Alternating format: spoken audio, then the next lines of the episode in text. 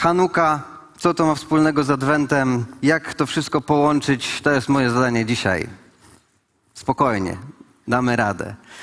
Nie będzie jednak y, łatwo, więc y, zaczniemy od prostszych rzeczy, między innymi od tego, aby powiedzieć sobie, o czym tak naprawdę to wszystko dzisiaj jest. My jesteśmy w Adwencie, to znaczy czasu oczekiwania na co? Na świętowanie narodzin Jezusa Chrystusa. To jest ten czas w naszej kulturze, w naszej tradycji ustalono, że grudzień to jest to miejsce, gdzie wszyscy świętujemy. Nie ma to większego znaczenia, którą datę pierwotnie celowano, która jest najważniejsza. Ważniejszy jest fakt. Ważniejszy jest fakt, że historia świata podzieliła się przez ten fakt, że Jezus Chrystus narodził się. My jako wierzący wierzymy, że jest Synem Bożym, który przyszedł na ten świat, aby umrzeć za nasze grzechy, zmartwychwstać dla, dla naszego zbawienia. Powołał Kościół, daje Ducha Świętego i my dzisiaj, dwa tysiące lat później jesteśmy i dalej kontynuujemy Jego misję. I naszym marzeniem i pragnieniem jest to, aby stawać się coraz bardziej podobnym do Niego. Chcemy realizować Jego powołanie dla naszego życia. Dlatego w ramach nauczania Słowo Boże jest tym miejscem, w którym poznajemy Boga. On się objawia tam, stąd czerpiemy źródło dla naszej wiedzy, naszego poznania, naszej wiary. Wierzymy, że Jezus Chrystus, a raczej wiemy, że Jezus Chrystus był Żydem, że pochodzi z narodu żydowskiego, więc jeżeli chcemy poznać Jego, jeżeli koncentrujemy się na Nim, czekamy też na wydarzenia związane z Jego narodzeniem, patrzymy też na szerszy kontekst, patrzymy na to, e, kim On jest. I poproszę o zdjęcie. Ja już podczas pierwszego naszego mesjańskiego nabożeństwa o tym mówiłem, ale my widzimy często drzewo, coś co urosło, e, chcemy widzieć też jego, e, chcemy mieć owoce i jako chrześcijanie dzisiaj stoimy i widzimy coś. Widzimy Kościół, widzimy święta, widzimy e, różne chrześcijańskie tradycje. Jest to dla nas znane, ale umyka nam korzeń. Następne zdjęcie umyka nam to, że żeby to wszystko powstało, to musi być coś, czego nie widać, co jest na początku, co jest zagłębione, zakorzenione głęboko i sprawia, że tak naprawdę coś wyrasta. I dla nas jako ludzi wierzących sięganie do e, tradycji, historii e, Starego Testamentu, w której czytamy o e, narodzie wybranym, tym jak Bóg powołuje ten naród, objawia się temu narodowi, wybiera, że przez nich będzie siebie objawiał w tym świecie i postanawia, że przez ten naród przyjdzie na świat w osobie Jezusa Chrystusa. Dla nas jest to świadomość tego, skąd my pochodzimy, skąd my jesteśmy i chcemy po prostu Boga w ten sposób również i naszą wiarę y, odkrywać, poznawać. Dlatego dzisiaj Hanuka, patrzymy na to święto. A więc będziemy za chwileczkę czytać historię, ale muszę się wesprzeć moimi klockami Lego. Ponieważ święta się zbliżają, a w związku z tym nie tylko będziemy oczekiwać i czytać różnych historii, ale będziemy wybierać prezenty. I nie wiem, jakie są wasze rodzinne tradycje. My nareszcie doszliśmy do takiej, w której losujemy, wybieramy. E, jako 30-letni człowiek wróciłem do pierwotnych moich pragnień i zamówiłem sobie Lego. Lego jest wspaniałym narzędziem, ponieważ wiesz, co kupujesz, y, wiesz, co tam jest, jest podróż, w którym jesteś zaproszony, ponieważ jest obrazek, jest wizja, jest przeznaczenie dla tego, co tam ma się wydarzyć, jest, są tam elementy, ale jest też konkretna instrukcja, którą już najmłodsze dzieci są w stanie ogarnąć, żeby poskładać to wszystko. A więc wiesz, jaki jest cel, wiesz, jakie jest przeznaczenie, wiesz, jaka jest wizja, masz to wypisane na obrazku, masz wszystkie potrzebne do tego rzeczy i masz instrukcję, która krok po kroku prowadzi ciebie do tego, aby to, co otrzymałeś, miało swój oryginalny e, cel, które ma swój oryginalny cel, aby on został spełniony, aby on został przywołany do tej rzeczywistości. Tak duchowo o Lego chyba nie wiem, czy kiedykolwiek ktoś opowiadał wam, ale tak właśnie z nimi jest, ponieważ tak samo jest z naszym życiem. Bóg w Ewangelii, w Starym Testamencie, w pięcioksiągu mojżeszowym. On daje instrukcję, konkretną instrukcję, jak rzeczy mają wyglądać, co ma się dziać. I przez historię wielu lat po prostu ludzie to wykonują. Wiedzą, jak ma rzecz coś wyglądać, jeżeli chodzi nawet o świątynię, jeżeli chodzi o to, co ma być w tej świątyni, jeżeli chodzi o świecznik, który ma być w tej świątyni, jest konkretny opis menory, jest, konkretny opis, z czego ma być zbudowana. Bóg daje cel i daje instrukcję i daje możliwość możliwości, aby to zostało wykonane. I spotykamy dzisiaj, siebie, dzisiaj się w ciekawym czasie, ponieważ Adwent, kiedy skupiamy się na y, wydarzeniach związanych z narodzinami Jezusa Chrystusa, w zeszłym tygodniu zaczynaliśmy od historii, w której po 400 latach, jak czytamy między Starym Testamentem, ostatnimi słowami, które Bóg przez proroka wypowiada, mija 400 lat i dopiero objawia się Zachariaszowi, objawia się Marii, zaczyna się coś dziać. Dzisiaj, a więc kiedy patrzymy na narodziny Jezusa Chrystusa, cofamy się o 2000 lat, a dzisiaj cofniemy się o jeszcze trochę, ponieważ pierwsza część naszego kazania to po prostu będzie historia dawno, dawno temu. Coś się wydarzyło.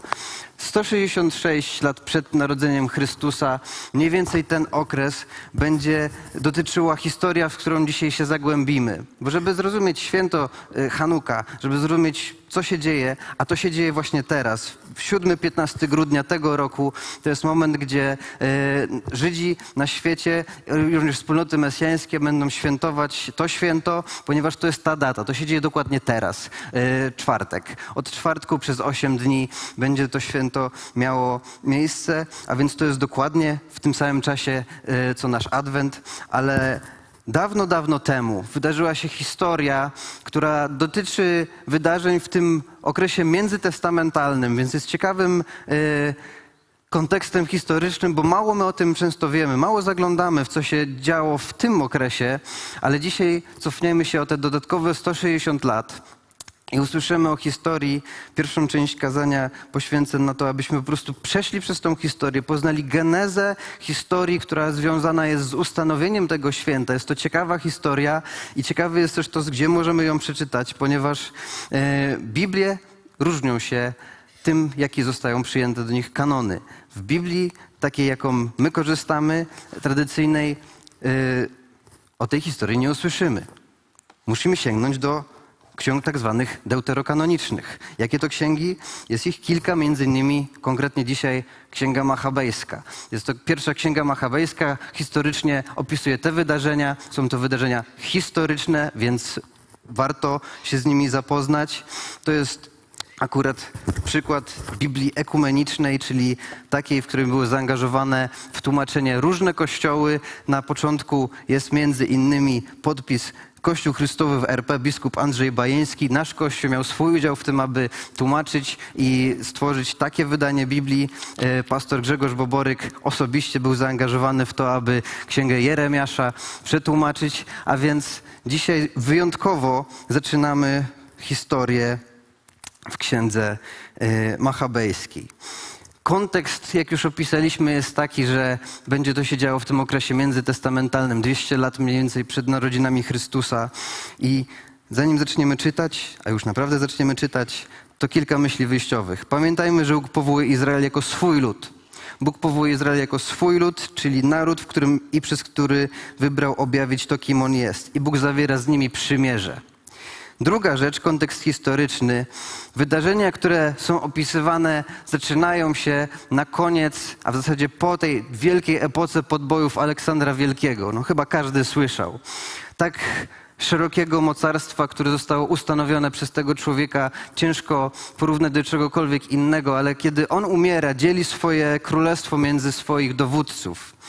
I człowiek, którego spotykamy, który jest wymieniony na początku tej historii, Antioch Epifanes, był wielbicielem kultury greckiej, którą spostrzegał jednocześnie jako czynnik spający swoje państwa. Więc kultura grecka będzie tym, co ten władca będzie chciał w obrębie swojego terytorium ustanawiać. On będzie chciał jedną kulturę w wszystkich narodach, które zawierają się, składają się na terytorium jego obszaru, ustanowić. I w tym obszarze oczywiście znajduje się Izrael. Izrael. On jest na obrębie tego terytorium i zostaje poddany helenizacji. A więc pierwszy punkt tej historii helenizacja Izraela. A więc zabija się jedną kulturę i tradycję, aby wprowadzić inną. To jest stałe w całej historii. I zauważcie, że kultura jest czymś, co jest tymczasowe. Yy, i może ulegać zmianie. Tradycja jest czymś, co można utrzymać, zachowywać albo zapomnieć. To jest zależne od ludzi. Jak to jest, że historia Izraela i tradycja Izraela jest zachowana, kiedy wszystkie inne, wiele innych y, przemija? W tym momencie spotykamy się w kolejnej historii, gdzie ta kultura zostaje naciskana przez zewnętrzny wpływ, który chce ją całkowicie zniweczyć. I wśród ludzi, którzy są w Izraelu, czytamy od 11 wersetu, są tacy, którzy pokazują, że to działa. W tym to czasie wystąpili spośród Izraela synowie wiarołomni, którzy podburzyli wielu ludzi, mówiąc: Pójdźmy zawrzeć przymierze z narodami, które mieszkają wokół nas. Wiele złego bowiem spotkało nas od tego czasu, kiedyśmy się od nich oddalili. Słowa te w ich mniemaniu uchodziły za dobre. Niektórzy zaś z pomiędzy ludu zapalili się do tej sprawy i udali się do króla, a on dał im władzę, żeby prowadzili pogańskie obyczaje. W Jerozolimie więc wybuchli, wybudowali gimnazjum, gimnazjum według pogańskich zwyczajów. Pozbyli się też znaku obrzezania i odpadli od świętego przymierza. Sprzęgli się też z poganami i zaprzedali się im, aby robić to, co złe.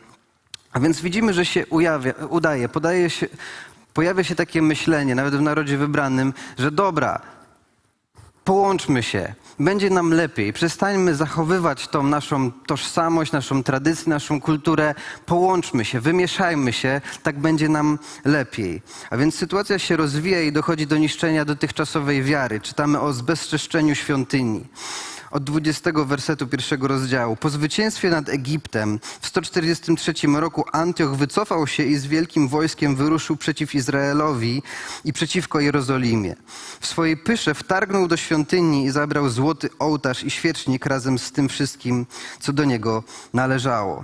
A więc w pierwszym momencie świątynia zostaje okradziona. I tak jak mówiłem, Bóg daje instrukcje, daje konkretne wytyczne, mówi co, gdzie ma być i te rzeczy w świątyni po prostu są. W tej chwili zostają one zabrane. Świątynia jeszcze stoi, ale mija, mijają kolejne lata i władcy posuwają się coraz dalej. 54 werset. W dniu 15 miesiąca Kislew 145 roku na ołtarzu całopalenia wybudowano ohydę spustoszenia, a w okolicznych miastach judzkich podbudowano także ołtarze. Ofiary kadzielne składano nawet przed drzwiami domów i na ulicy. Księgi prawa, które znaleziono, darto w strzępy i palono ogniem. Wyrok królewski pozbawił życia tego, u kogo gdziekolwiek znalazła się księga przymierza, albo jeśli ktoś postępował zgodnie z nakazami prawa. Tak z miesiąca na miesiąc stosowano pomoc, przemoc przeciw Izraelowi.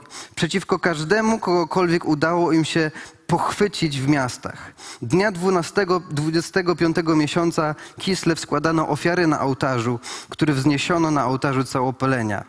A więc to, co miało być święte i oddzielone, to, co miało swój cel i przeznaczenie, aby było miejscem obecności Boga, aby było miejscem spotkania z Bogiem, aby było miejscem zachowanym w bardzo konkretnej czystości, świętości, uświęceniu, aby to spotkanie i ofiary mogły mieć miejsce, ten cel zostaje całkowicie wykręcony. I tak jak z klockami Lego, ciekawe jest to, że ludzie, dzieci dzielą się na takie, które kiedy zmontują te wszystkie zestawy, to później stawiają to gdzieś w jakimś jakimś miejscu, na jakiejś półce, pielęgnują ten obraz, on stoi, tego nie można ruszać, a są tacy jak ja, i prawdopodobnie to jest jednak większość, że po wykonanej pracy mówię, dobra, to tak było, a teraz wszystko rozwalamy, mieszamy i robimy coś po swojemu. I w zabawie to jest wspaniałe, ale jeżeli coś, co naprawdę Bóg przeznaczył, miało swój cel i może to zostać zachowane albo zniszczone, podejmuje się działania, aby zostało to wynaturzone, zmienione, przekształcone, a wręcz aby służyło zupełnie przeciwnemu celowi niż ten, który Bóg wybrał, jest to coś, co tak jak tutaj jest nazwane, jest po prostu obrzydliwością. Dla ludzi, którzy byli w narodzie wybranym, których tradycja i których wiara była sprzężona z tym miejscem, to było coś, co po prostu prostu godzi całkowicie, wynaturza ich i zabiera im tożsamość i godność. A więc takie okoliczności, taki ucisk muszą doprowadzić do sprzeciwu. Ta historia tak naprawdę, którą czytamy, dotyczy powstania Machabeuszy. I teraz wkracza nowy bohater, Matatiasz. Historia sprzeciwu zaczyna się tutaj, ale Matatiasza spotkamy w miejscu bólu. Czytamy w drugim rozdziale, że w tym czasie powstał Matatiasz, syn Jana, syna Symeona, kapłan z pokolenia Joariba z Jerozolimy, który mieszkał w Modin. Miał on pięciu synów. Jana, który miał przydomek Gaddi. Szymona, który miał przydomek Tassi, Judę, który miał przydomek Machabeusz, Elezaara, który miał przydomek Auran i Jonatana, który miał przydomek Epfus. Kiedy zobaczył on świętokradztwa, które się działy między ludem w Judzie i Jerozolimie, powiedział – Biada mi, dlaczego się urodziłem? Czy po to, żeby oglądać upadek mego narodu i upadek świętego miasta? Oto zasiedli tam po to, żeby wydawać się w ręce nieprzyjaciół, a świątynię w ręce cudzoziemców. Świątynia stała się podobna do człowieka bez czci, a wspaniałe jej naczynia zabrano do niewoli. Niemowlęta jego mordowano na ulicach, a młodzieńcy padali pod nieprzyjacielskim mieczem. Jakiż naród nie rozciągnął nad nami władzy i, się, i siłą nie zabierał z niego łupów. Wszystkie jego ozdoby zrabowano. Niegdyś wolne stało się niewolnikiem. I oto w niwecz obróciła się świętość nasza, piękność nasza i chwała nasza, a poganie je zbezcześcili. Na cóż więc nam jeszcze życie? Matatiasz i jego synowie rozdarli swoje szaty, włożyli na siebie wory i gorzko płakali.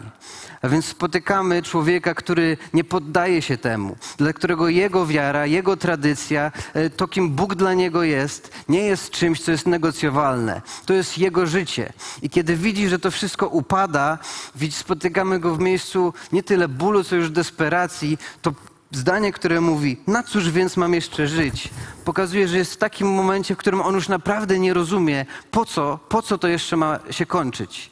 My czasami jesteśmy w takim miejscu. Rzeczywistość potrafi nas doprowadzić do takiego momentu, że po prostu rzeczy wyglądają tak zupełnie inaczej niż powinny, są zupełnie tak inne niż to, czego pragniemy i marzymy, że nie wiemy, co zrobić. Nie widzimy nawet nadziei. Ale kiedy człowiek znajduje się w miejscu desperacji, czasami tylko wystarczy poczekać na odpowiedni impuls. My jako Kościół teraz dostajemy jakiś impuls, aby odpowiedzieć na potrzebę rodziny. Ale tutaj jest impuls, który sprawia, że coś zacznie się zmieniać. W drugim rozdziale od 17 wersetu czytamy, że pojawiają się królewscy y, wysłannicy i zaczynają naciskać ludzi i każą im składać pogańskie ofiary. A więc zmuszają ludzi, aby to, co wierzą, w to, w jaki sposób zachowywali swoją czystość, oddzielenie, tradycje, zupełnie przeszli na drugą stronę i składali pogańskie ofiary w tym miejscu. Wtedy królewscy wysłannicy zwrócili się do Matatiasza i słowami: Ty jesteś zwierzchnikiem sławnym i wielkim w tym mieście, a powagę Twoją umacniają synowie i krewni. Teraz więc Ty pierwszy przystąp i wykonaj to, co jest polecone w królewskim dekrecie tak jak to uczyniły już wszystkie narody, a nawet mieszkańcy Judy i ci, którzy pozostali w Jerozolimie. Za to ty i synowie twoi będziecie należeli do królewskich przyjaciół, ty i synowie twoi będziecie zaszczytnie obdarzeni srebrem, złotem i innymi darami. A więc jest impuls i jest odpowiedź. Na to jednak Mata też odpowiedział donośnym głosem. Jeśli nawet wszystkie narody, które mieszkają w państwie podległym królewskiej władzy, na znak posłuszeństwa swemu królowi odstąpiły od kultu swoich ojców i zgodziły się na jego nakazy, to jednak ja, moi synowie i moi krewni będziemy postępowali zgodnie z przymierzem, które zawarli nasi ojcowie. Niech nas Bóg broni od przekroczenia prawa i jego nakazów. Królewskim rozkazom nie będziemy posłuszni i od naszego kultu nie odstąpimy ani na prawo, ani na lewo. A więc zaczyna się coś dziać. Ten sprzeciw wyzwala w nim coś, co do tej pory było uśpione i zacznie się coś dziać, Chwilę później jest opis sceny, gdzie inny człowiek, inny Izraelita wychodzi i chce tę ofiarę złożyć, ale Matatiasz nie jest w stanie już tego udźwignąć. Wstaje, zabija tego człowieka, zabija y, tego posłańca królewskiego, a później wzywa ludzi, aby poszli za nim. Początkowo uciekają gdzieś w góry, ale rozpoczyna to proces walki. Ten sprzeciw wyzwala coś, co, na co od wielu, od, od dłuższego czasu czekano.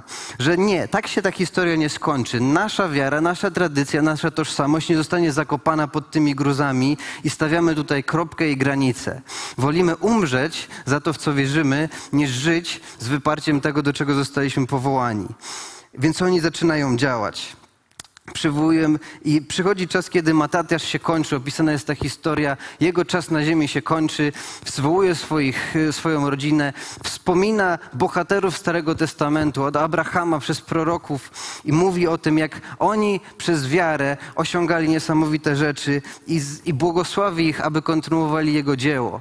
Rozpoczyna coś, czego sam nie skończy, ale jego synowie zostają do tego powołani. I czytamy, mówi też coś takiego, to nie zostanie wyświetlone. Nie obawiajcie Chwyćcie się zatem pogróżek grzesznego człowieka, bo jego chwała to gnój i robactwo. Dziś się wywyższa, a jutro już go nie znajdzie. Już się nie znajdzie, bo powrócił do swego prochu i przepadły jego zamysły. Synowie, bądźcie mężni i mocni, w zachowaniu prawa przez nie bowiem dostąpicie chwały. I jego synowie idą i zaczyna się historia walki mniejszości z większością, walki o wiarę i z wiarą i bitwa po bitwie armia przeciwnika maleje.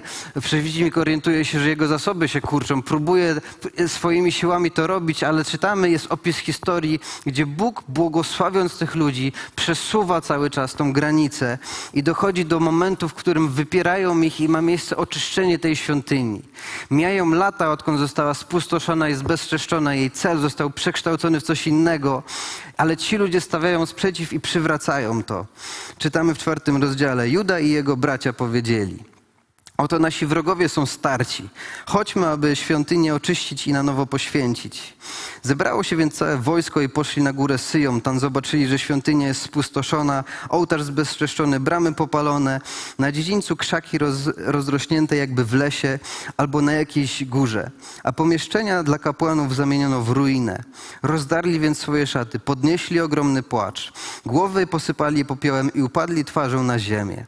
Potem zaś zaczęli grać na trąbach sygnałowych i wołali do nieba. Wtedy Juda rozka rozkazał ludziom, aby walczyli z tymi, co przebywali na zamku, aż świątynia zostanie oczyszczona. I kawałek dalej. 25 dnia dziewiątego miesiąca, to jest miesiąca Kislew, 148 roku, wstali wcześnie rano i zgodnie z prawem złożyli ofiarę na nowym ołtarzu całopalenia, który wybudowali.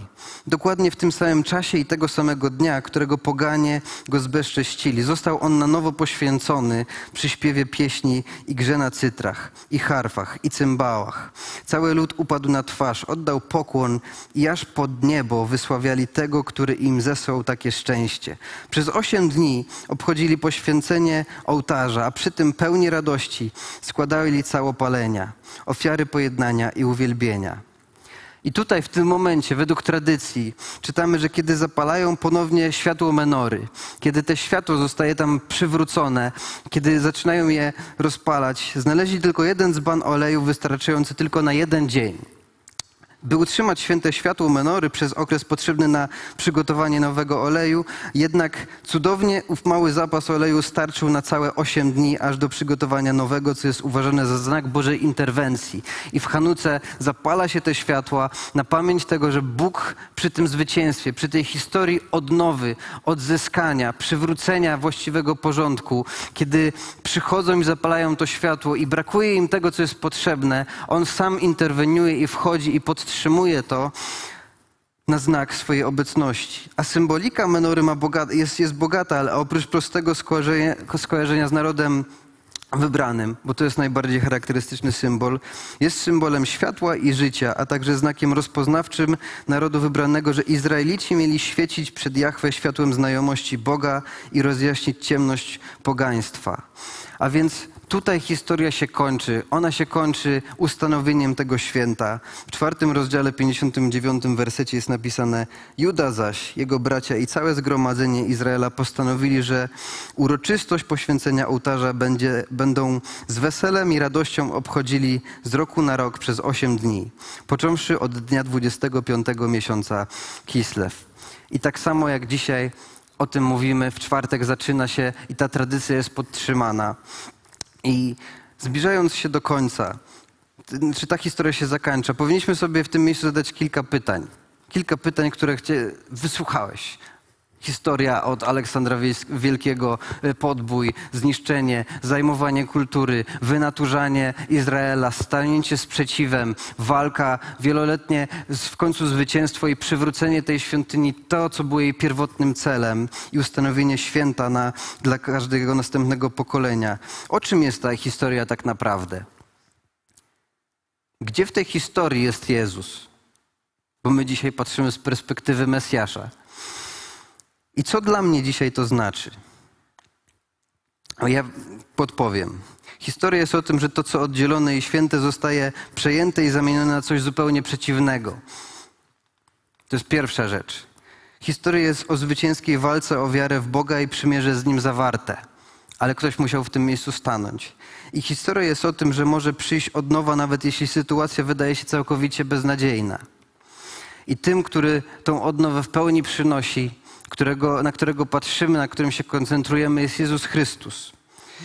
ponieważ On jest tym Mesjaszem, który przychodzi z narodu. On jest tym, który sprawi, że światłość zajaśnieje. On jest tym, którego światłością my jesteśmy w stanie świecić. On jest tym, który sprawia, że my jesteśmy w stanie nazwać siebie dzisiaj świątynią Bożą, a nie jakiekolwiek miejsce. I czytamy to w perspektywie Nowego Testamentu, jako historię, a co z tą świątynią?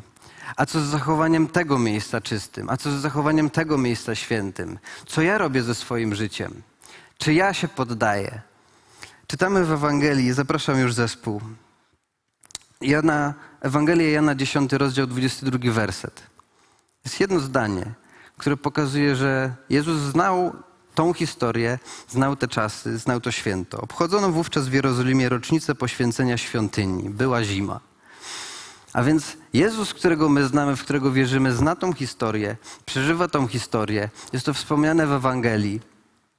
I Jezus, którego poznajemy w Ewangeliach, przywiązuje szczególny stosunek do świątyni jako miejsca, a później przedefiniowuje miejsce tej świątyni z budynku do wnętrza naszego serca.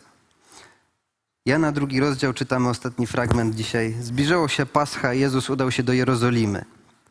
Zastał w świątyni sprzedających bydło, owce i gołębie oraz przy swoich stanowiskach ludzi, którzy trudnili się wymianą pieniędzy. Wtedy ze sznurków ukręcił bicz i wszystkich, w tym owce i bydło, wypędził ze świątyni, wymieniając pieniądze, wymieniającym pieniądze rozsypał monety, powywracał stoły, a sprzedawcą gołębi powiedział, zabierzcie to stąd, przestańcie robić targowisko z domu mego ojca. I pytanie, które dzisiaj na podstawie tej historii, tego, z jaką historią jest to święto powiązane, tego, jaka walka stała za tym i tym, jak Jezus przedefiniował wszystko, pytanie, które warto sobie zadać jest takie, po prostu najprościej w świecie, czy jest porządek w mojej świątyni? Czy ten cel, który został przeznaczony dla mnie, czy ja go realizuję, czy ja go zachowuję? Ponieważ mamy różne dni, różne tendencje przeznaczeniem i celem mojego i Twojego życia, mojego i Twojego życia, zwłaszcza jeżeli jesteś nawróconą osobą, podjąłeś decyzję, że Jezus Chrystus jest Twoim Panem, jest Twoim Zbawicielem, to już jesteś w realizacji tego celu, którym jest co? Świecić światłem Chrystusa, bo jesteśmy świątynią Boga żywego. Tak samo jak to światło zajaśniało, zostało, pojawiło się ponownie, Jezus Chrystus przyszedł, aby stać się światłością świata i mówi: Wy jesteście światłością świata, ponieważ my dzisiaj jesteśmy tymi, którzy są powołani do tego, aby świecić. Są powołani do tego, aby zachowywać tą świętość, tą czystość. I skoro Jezus, kiedy przechodzi, mając świadomości to, gdzie chce przeprowadzić ludzi, nas do nowego przymierza, sam staje i mówi: Nie, nie godzę się na to, aby w tej świątyni nawet ręką ludzką zbudowanych, było przyzwolenie na cokolwiek. Dlaczego dzisiaj Jezus Chrystus nie przechadza się po naszej świątyni i nie mówi tego, tego samego? Do nich w Ewangelii powiedział, dlaczego uczyniliśmy z tego targowisko. W Starym Testamencie, w historii, którą czytaliśmy, czytamy, że cel i przeznaczenie tej świątyni, często to, gdzie ludzie całkowicie szli, było zupełnie niezwiązane z nim.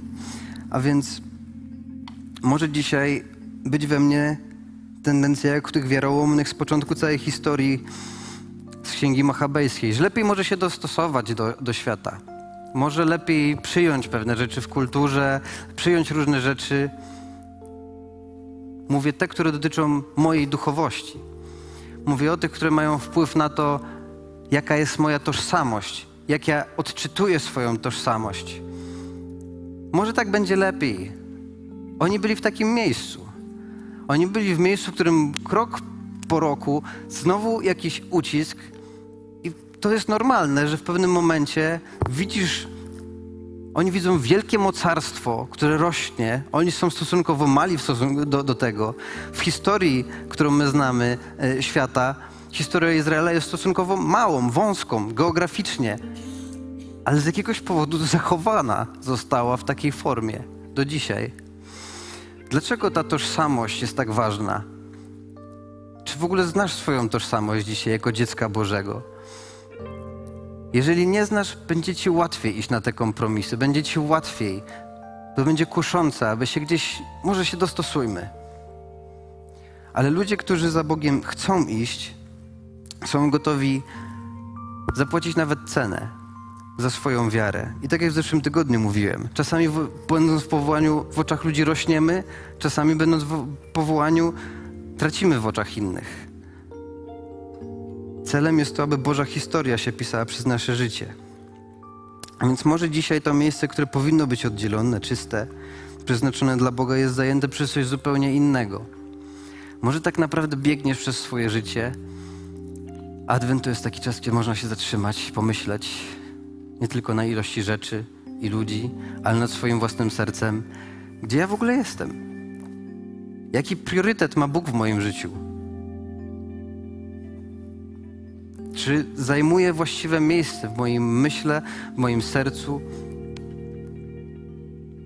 I ostatnia rzecz, że może jest w tobie też ten święty gniew, ta niezgoda i pragnienie, aby zawalczyć o zmianę rzeczywistości.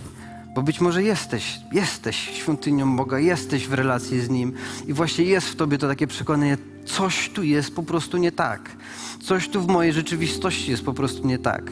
Czytamy historię y, tej rodziny i coś tu jest nie tak. Chcemy stanąć. Widzisz pewne rzeczy w swoim, w swoim życiu. Myślisz, coś tu jest nie tak. Panie Boże, tak nie może być.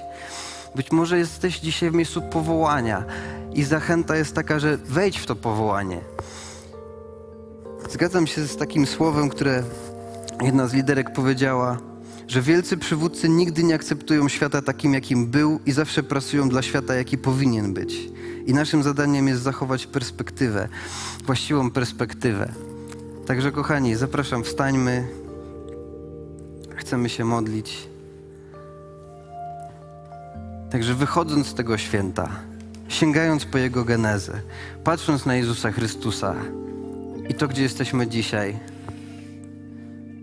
z czym dzisiaj wychodzisz, albo z czym potrzebujesz teraz przyjść w modlitwie do Boga?